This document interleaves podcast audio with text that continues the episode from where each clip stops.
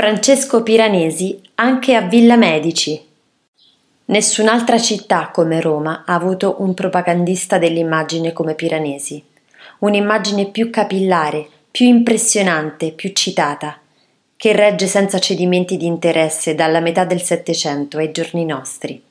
Neppure Venezia, con tutti i concittadini di Giovan Battista, i Canaletto, i Bellotto.